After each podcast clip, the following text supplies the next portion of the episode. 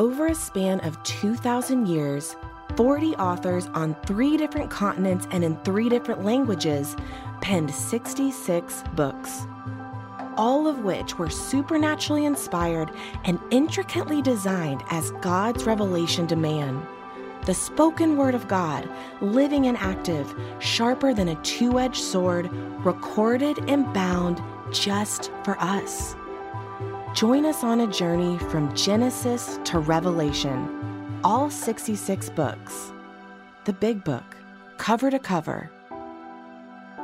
This is Michael Easley in Context. Welcome back to the broadcast. This is Michael Easley in Context. And if you're following us in sequence, you know that we had the privilege of having Dr. Tom Schreiner on our broadcast for First Peter, and he has kindly agreed to help us walk through Second Peter. So, without further uh, time, you can read his introduction in the show notes or the last podcast. But let's just go to work. Tom, thanks again for joining us to do another round with uh, within context. Uh, my pleasure, Michael. Great to be with you again.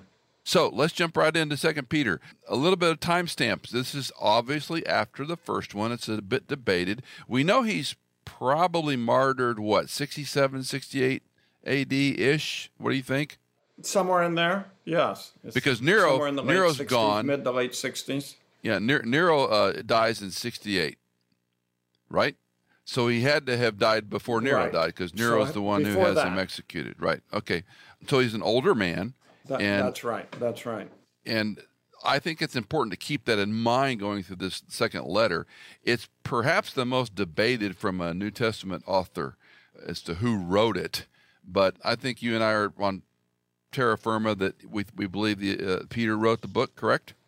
Yes, yes, and I and I think it's very clear. It's very difficult to deny Petrine authorship, uh, given you know verses 16 through 18, where he talks about the transfiguration and says, We heard his voice and we saw him on the mountain. I mean, if that's not Peter, I think the author's deceiving the readers. I mean, I, or he's really good at really good at counterfeit. well, let's jump into chapter one and let me read a couple of verses here. Simon Peter, a bondservant and apostle of Jesus Christ to those who have received a faith of the same kind as ours by the righteousness of God and Savior, our God and Savior Jesus Christ. Grace and peace be multiplied to you in the knowledge of God and of Jesus our Lord, seeing that his divine power has granted us everything pertaining to a life of godliness through the true knowledge of him who called us by his own glory and excellence Tom, I read those, and I mean that that's in my worldview, that's about five sermons that I would preach on just those verses. There's so much going on in how he begins this letter. But I want to ask you precisely about this divine power has granted us everything pertaining to life and godliness. How do we, A, understand that as a Christian today? And B, how do we align ourselves with understanding you have all you need to live a life of faith? That's right, Michael. And Peter Peter doesn't start his letter the way we might write an email, "Hi, how are you?" He gets right into it, doesn't he? He just dives right in. Uh, even in verse 1, right? Uh, I take the word righteousness there to be the saving righteousness given to us through through God, the the same kind of righteousness that Paul is talking about. And then we have grace and peace in verse 2. And then, as you pointed out, everything required for life and godliness. Verse 4, very great and precious promises. So, uh, this is a lot like First Peter. Peter begins the letter by talking about the astonishing grace of God, the power of God that is ours because Peter's going to talk a lot in this letter about how we should live and how we shouldn't live. And so he doesn't want it to anyone to make the mistake of thinking that he's calling on his readers to live in their own strength. So he reminds them of the gospel. God's saving righteousness has invaded your life through Jesus Christ. Grace and peace is yours through Jesus. And everything required to live a life of godliness to the glory of God is ours through Christ. So when he calls them to live a virtuous life, and he will call them to live a virtuous life, he's not calling them to self effort at the end of the day. He's not calling them to work out, to, to accomplish their own salvation. God's already done that. God has saved them, God has delivered them. As he says in verse 4, they've escaped the corruption that's in the world because of evil desire. They've already done that. They're saved, they belong to Christ. And, and that's going to be important because in Second Peter, we have this group. They have left the church. They were teachers who belonged to the church. And now they've left the church and established a rival group. And they are false teachers. And they're not living in a godly way. So, and they're denying the second coming. So this is this is quite a crisis in the community. We've got to remember these are new Christians. They've never they've never faced these things before. You know, we might say, well, if anybody in our church denied the second coming, we just say they're obviously wrong and move on. But this is a this is the first time they faced something like this, and so these were beloved fellow church members who've left the community and established a rival church, and so. I think Peter's fundamentally saying, you know, they're false teachers First of all, by the way they live. So I want to push you just a little bit more. Help us understand we have everything pertaining to a life of godliness through the knowledge of Him who called us. I, I think you know you, you intimated about you know this isn't done in the flesh. A friend of mine, Dr. Jack Elwood, told me many years ago because I'm kind of a disciplined guy, and he said, Michael, you can't make your flesh any better. And I've never forgotten that. And so this tension of living by faith, but and you talked about a virtuous life, yet we have to, to obey. We have to do. We have it's not just being. We've got to have some action that follows our faith. And uh, I think a lot of Christians, Tom, really wrestle with how do I live a righteous life? I can't do it in the flesh. So help help us a little bit more if you can. Well, I'd say verse three He's given us everything required for life and godliness through the knowledge of Him who called us by His own glory and goodness. Through the, through the knowledge of God. How, how did we get everything required for life and godliness? It's through, through knowing God. I mean, these are hard things to describe, aren't they? What does it mean to be a Christian? I mean, I have family members who aren't believers. And if I say to them, I know God. They, what are you talking about? I don't understand. That, that makes no sense to them. So there is a there is a dimension to what Peter is talking about that isn't. We can't we can't put it in a test tube, right? Uh, yeah. We, what does it mean to be a Christian? Is the great book by uh, J.I. Packer, it means we know God. And when we know God, we have everything we, we need for life and godliness. He he strengthens us every day. But verse 5 for this reason, make every effort to supplement your faith, and then away goes with goodness. So yes. there's a, it, it is hard to describe, but he doesn't say, sit on your bed and, and wait for God to zap you. Just wait in your room. He says, get going, act, I think I so the way I would say it is we we act, we we choose trusting that God is directing us, strengthening us. What is one way that shows that we're acting as Christians? Well, we we pray, right? We pray for God to strengthen us and to work out in us all that He's given us in in Christ. So honestly, if if I mean, I'm happy to hear any pushback.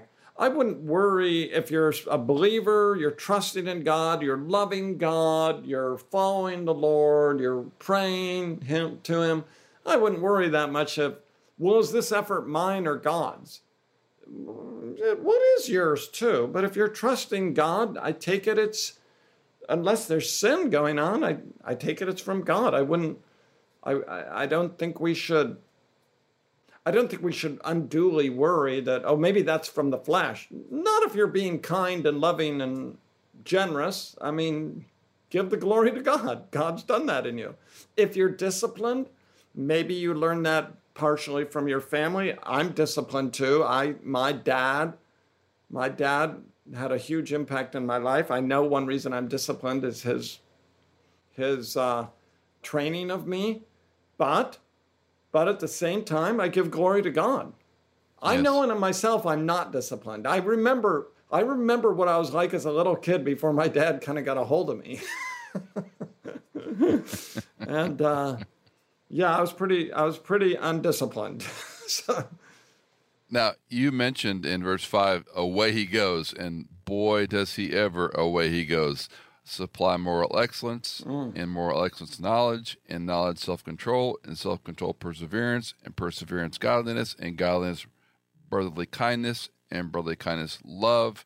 And then I love this verse. If these qualities, and I, I, you're the grammarian more than me by far, I think the four if these qualities are more of a sense sense. Since these qualities are yours and increasing, they render you neither useless nor unfruitful in the true knowledge of our Lord Jesus Christ. And I remember writing in the margin of my Bible, Michael, you don't want to be useless or unfruitful. you know, but but boy, this this cadence of terms. Walk us through those a little bit, Tom. Yes. Well, isn't it interesting that he begins with faith? So, Galatians 5 6, Paul says, faith expresses itself in love. So, faith is faith is the root of every other virtue. As we trust in God, we live different lives. So, you know, just a really simple example. If you trust God will provide your needs, then you're not going to steal, right? So, all these virtues flow from faith. Isn't it interesting? He begins with faith and he ends with, with, with love. So, there's clearly a climax there. I don't, some people read these virtues as one building on the other, as a, as a chain or a train. I don't I don't read those that way. Right. I, I read them as just this is a way of describing what the Christian life is like. I think this list is very similar to the fruit of the Spirit. When the Spirit is working in us, you know, we have self control, but at the same time, we have love or gentleness and kindness and goodness, you know, whatever, joy, peace, whatever we want to talk about. And I think Peter is saying this is what it means to be a Christian. And remember, these false teachers in the community, they're not living this way. So I think Peter's saying, God, God has poured his grace out upon you.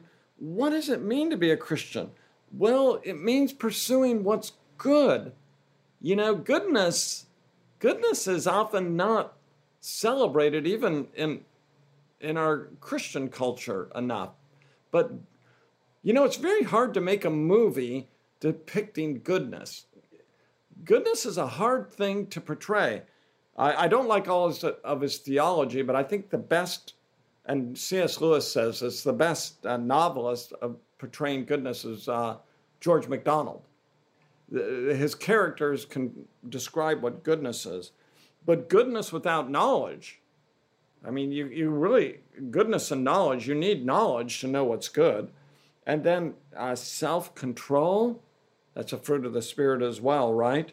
And right. enduring, being patient endurance, and being godly in our life, and then and then having a brotherly affection for one another as as Christians. So obviously, we could talk about all of these a long time, but uh, what a wonderful description of the life of a Christian. I appreciate your comment about the fruit of the Spirit because this has been one of my pet peeves has been we we isolate the fruit and we call them fruits, which is the first mistake, but the fruit. And I said the overarching principle of the fruit is love, and all those are explanations of love. Love is is like these things, and you intimated the same thing here. He begins with faith, which is okay. If you're a faithful man or woman of Christ, you're going to be concerned about your moral excellence, your goodness, your knowledge, and and it seems. And I appreciate your comment earlier too about not worrying too much about parsing the motive. Cindy and I have this ongoing collegial debate that there's no such thing as a pure motive, and she maintains there is, and I maintain there isn't. So we have a lot of fun with that because I just maybe the way we're you know raised or wired, whatever, is like, am I really doing this for the right reason? Well, just do it, you know. And sometimes I think some of us maybe like me are overly critical of self, and you know those are other subjects to talk about. But I, I appreciate your observations, and they're, they're they're kind of a good index. Am I kind? Am I using self control? am I and and that's a good encouragement to say if you live in faith, pay attention to these things. Well, let, let's move on. Go go continuing in chapter 1 of Second Peter. He talks about you know, I mentioned the useless or unfruitful. You won't be useless or unfruitful if these qualities are yours.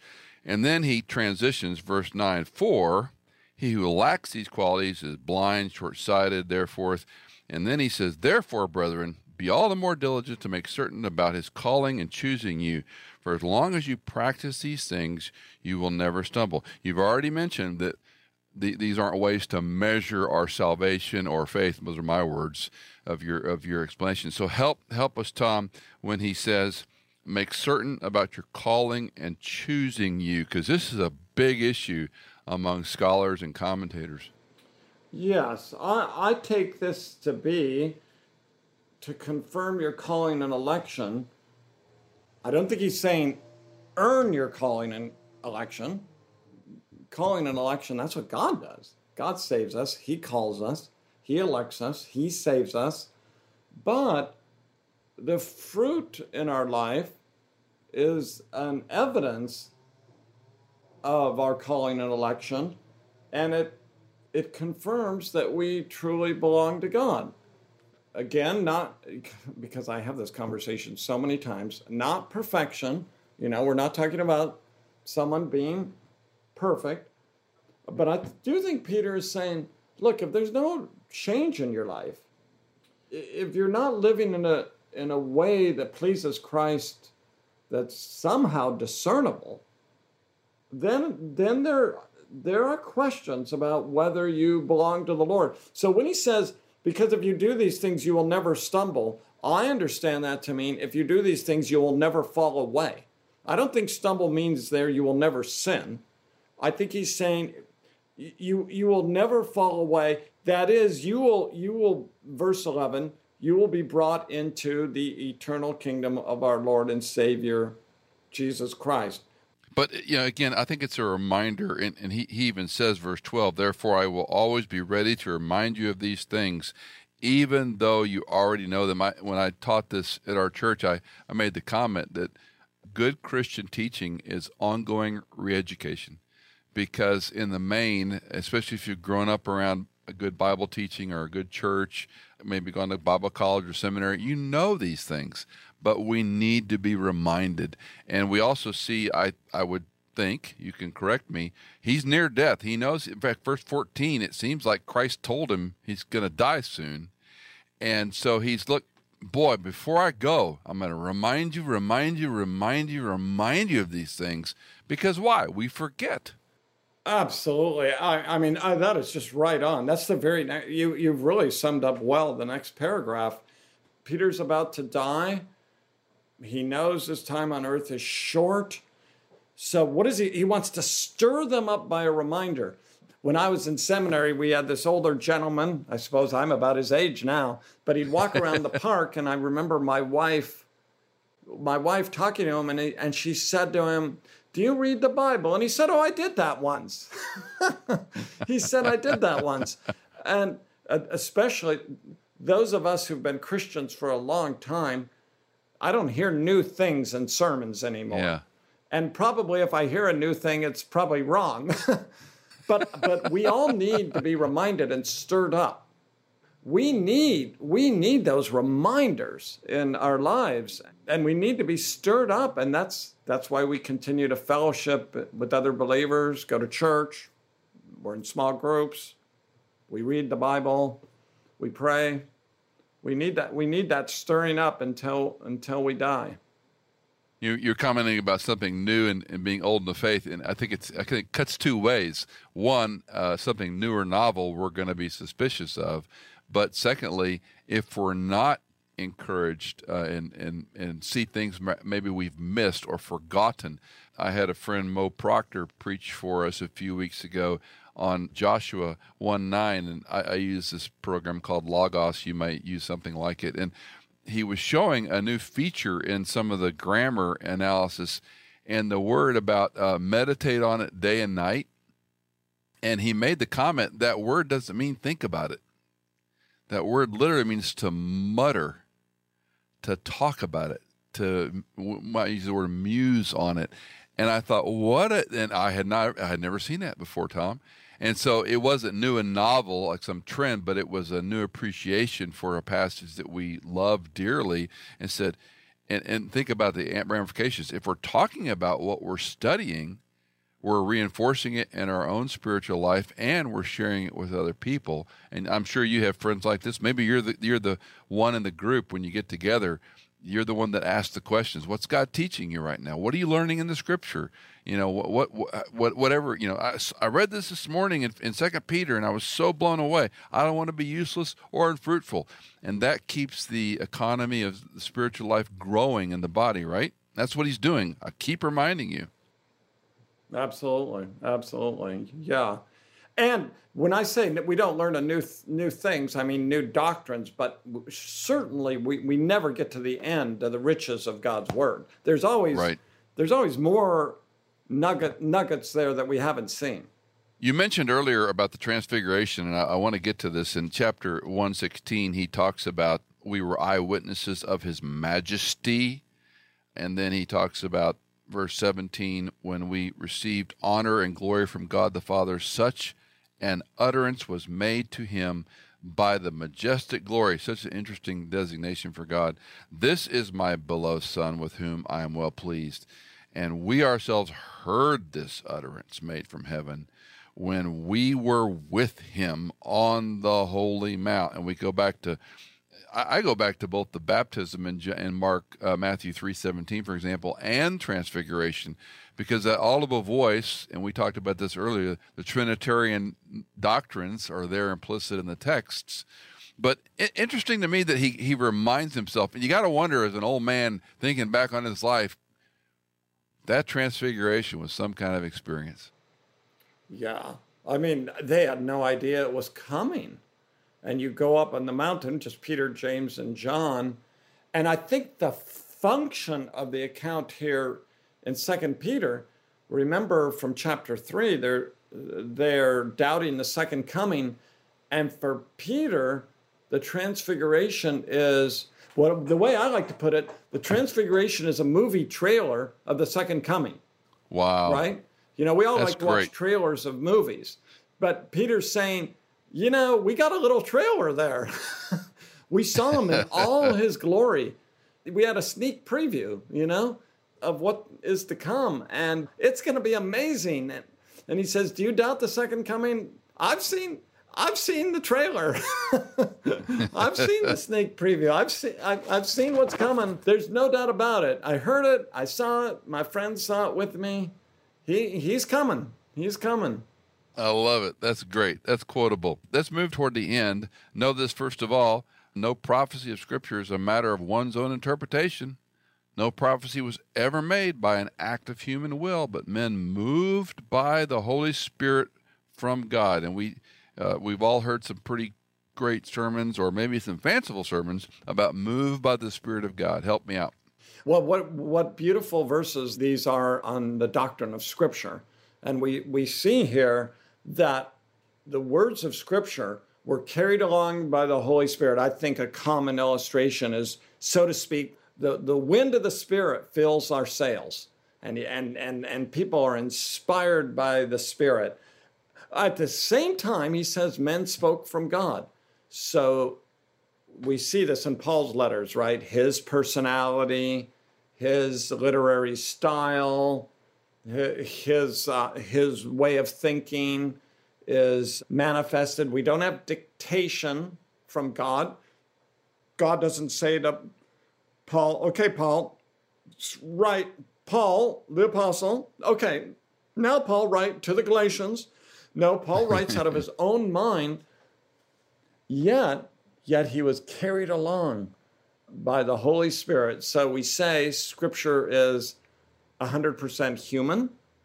It's it's human words, and it's 100% divine. It's inspired by the Holy Spirit, and therefore, as evangelicals, we gladly say Scripture is authoritative. It's infallible. What does infallible mean? It cannot fail. It's inerrant. It's wholly true. It is there are there are in the intended meaning of the authors there is no there are no mistakes. So Peter Peter's saying to the readers, trust God's word. And and by the way, in this letter, God's word promises Jesus is coming again.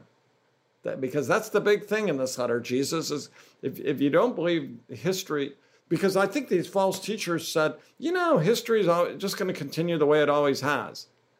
So they're, you know, it's it's hard to understand fully what they believed. But if you don't believe Jesus is coming again, what you're, you're not a believer in Christ.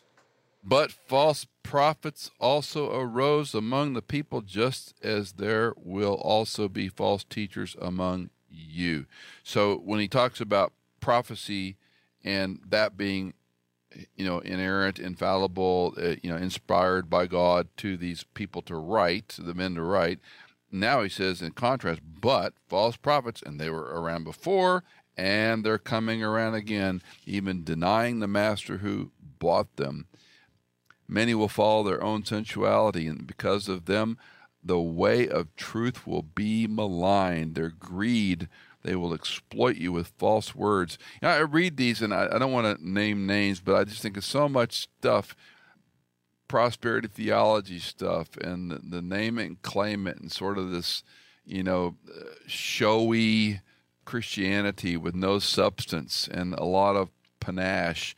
It just breaks my heart that so many people fill up these auditoriums, Tom, and they're deceived and captivated by it. Give us your sense of why is it so seductive? Why are people so easily pulled into these false? He says clearly it's going to happen. It happened in the past. It's going to happen in the future. But you, you know, you have to be aware of these things. Yes, I mean, I would just pick out two things here, which you really already mentioned. But I mean, what does he say? They'll they'll exploit you uh, with their greed and you'll, you'll follow their sensuality. Two, two key marks of false teaching, they're not the only marks, but two key marks of false teaching in the New Testament are sexual sin and, and greed. And yeah, we, we could name names. We've been around long enough. We could name names that have been very prominent, and they fell into both of these, right? Well, I mean, obviously, there's no excuse for sexual sin, but David sinned sexually and repented and came back to the Lord.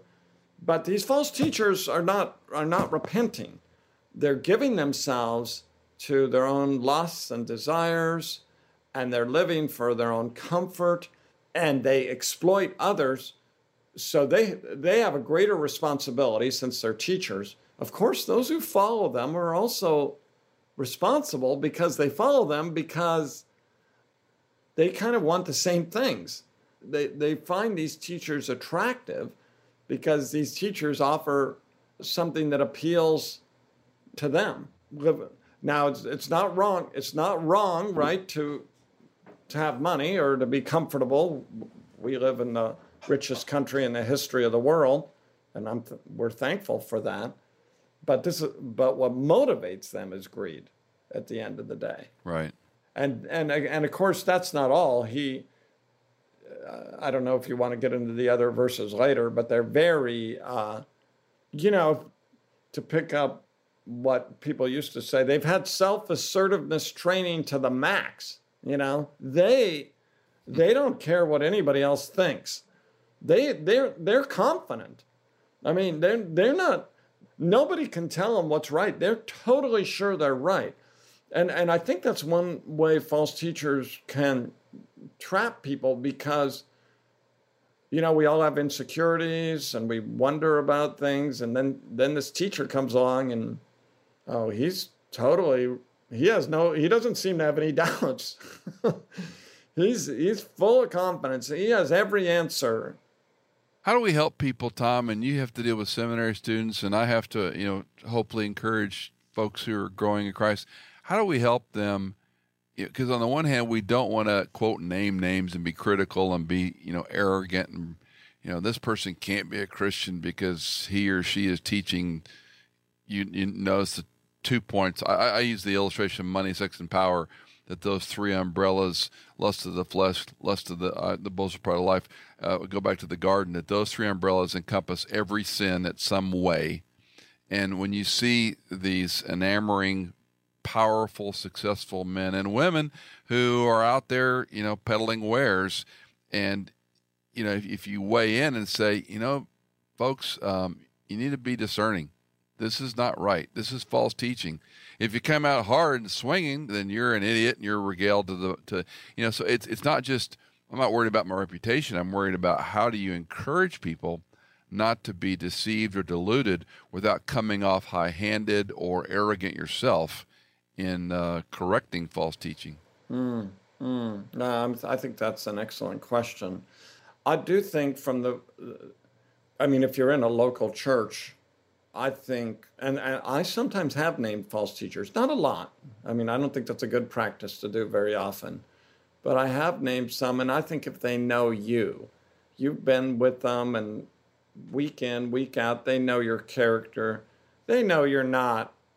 They know you're not just attacking people to attack people. I mean that. You, obviously, it's a concern if your ministry every week is you're just attacking others, and but if that's beating not what you're doing, right? Right, and if you know your ministry is mainly one of criticizing others, then that's a problem. But I think, I think if you're regularly expositing scripture and you say, "Look, this cha- that's what this chapter is about," this is not my idea. I, I'm just preaching through this book, and and this book is here. God put these chapters like this in here because He loves us, and we need to be warned about people who can lead us astray. And Jesus himself said, By their fruits you shall know them. And I think it's so interesting. Of course, doctrine is very important, and I wouldn't want to minimize that for a moment. But actually, the Bible emphasizes more, and that doctrine, you, doctrine. We, I'm not stepping away from doctrine, but this chapter emphasizes more behavior. By their fruits especially how do they live? And I think Peter is saying, watch their lives. And, and that means, yeah, you might. I'm not going to name the false teacher just because we're on a program, but I had a friend right. from Japan, a person I think both you and I would say was a false teacher. He, he wrote me and said, hey, this guy's coming to Japan. And he was one of my, he was a Japanese student I had at Bethel, and he's pastoring over there, a faithful, godly pastor. And he said, I've never heard of this guy. And I just sent him an article from Christianity Today, which uh, rightly showed the dangers of his ministry. And he's, he wrote me and said, Well, thank you so much. So, you know, sometimes it takes a little work because if you've never heard of a person before, and right. by the way, I, I was very surprised. This teacher was very popular amongst Christians in Japan, which was quite distressing. Yeah. You know, we, we need to so we need to be alert and we need to we need to know the lives of these people. And some of them, this person I'm thinking of in particular, I mean, he takes these offerings and he lives, he buys the most expensive cars and lives uh, the, the clothes he wears and it's really well known how he lives. Uh, even a lot of secular people would not regard him, but Christians can be taken in, and so so we're right. warned by their fruits. I mean, I th- I think you could summarize Second Peter chapter two: by their fruits you will know them. What is, what is the fruit of these people? They, like you said, money, sex, and power. That's what that's what marks these people they're they're clearly living for themselves.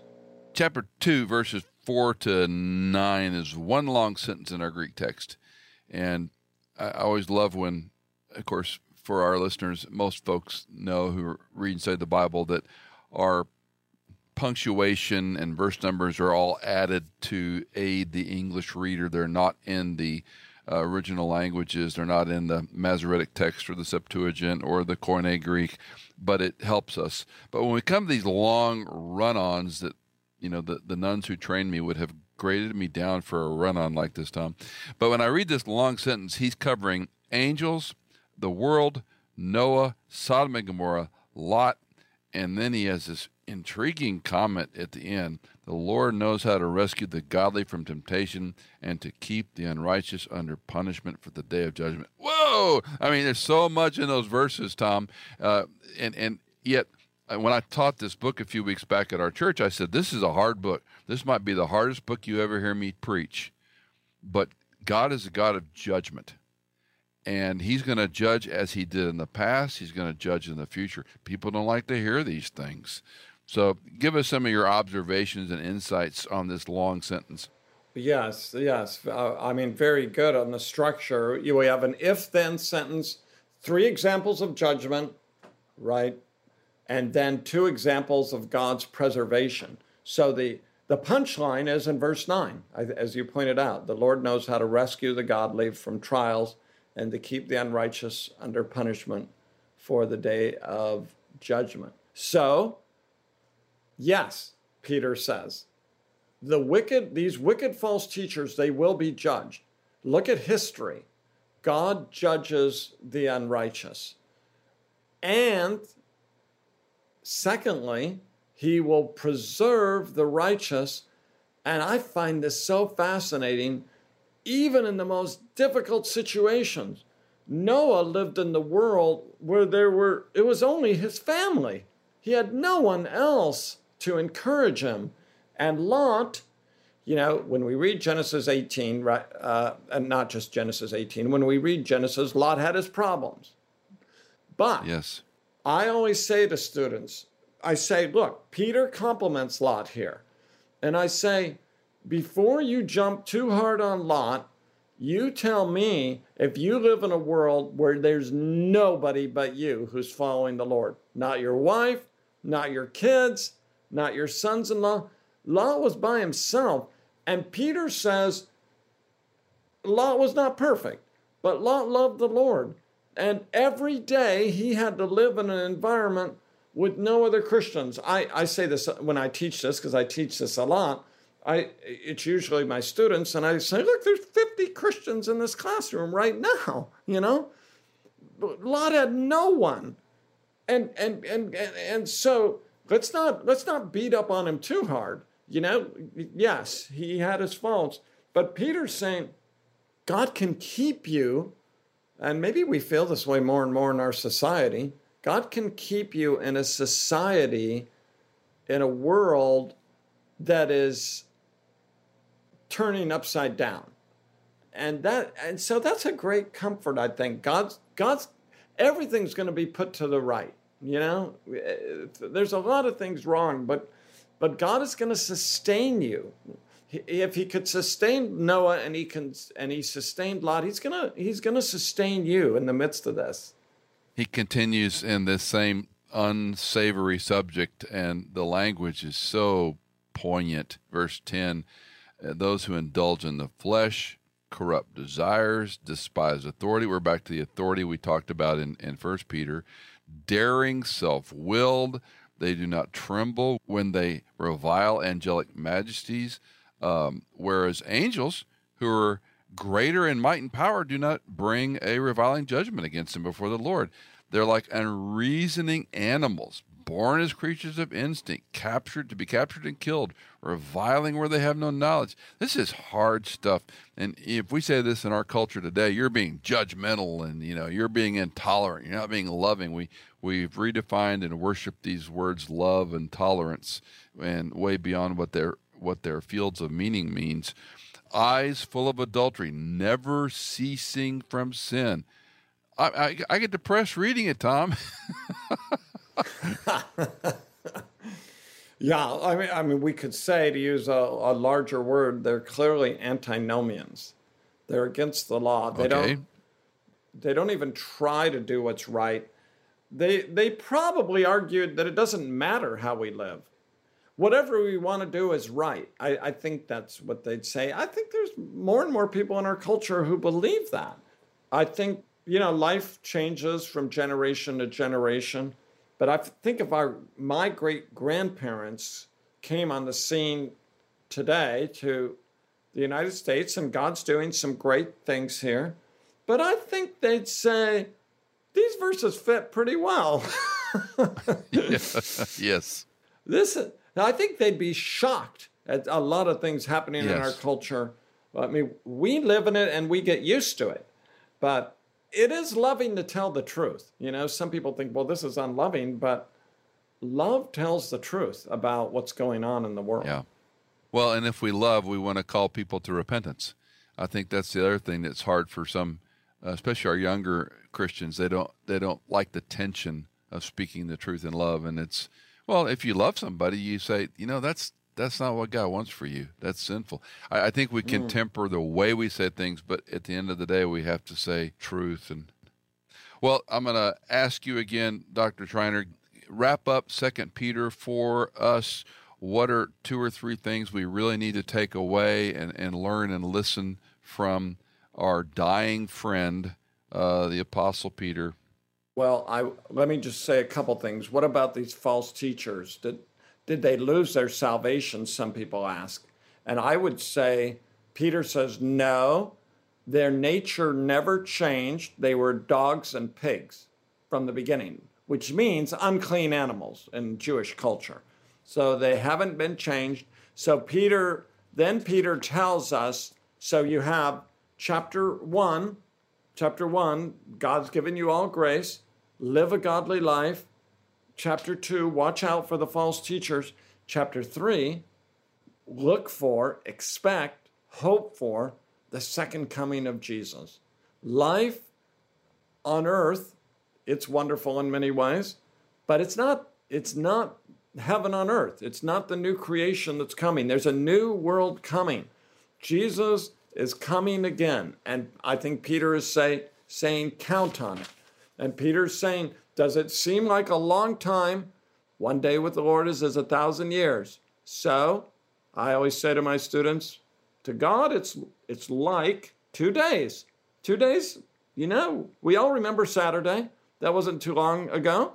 So two days have passed. Jesus is coming. And how does he end the letter? He ends the letter, therefore, live a godly life, right?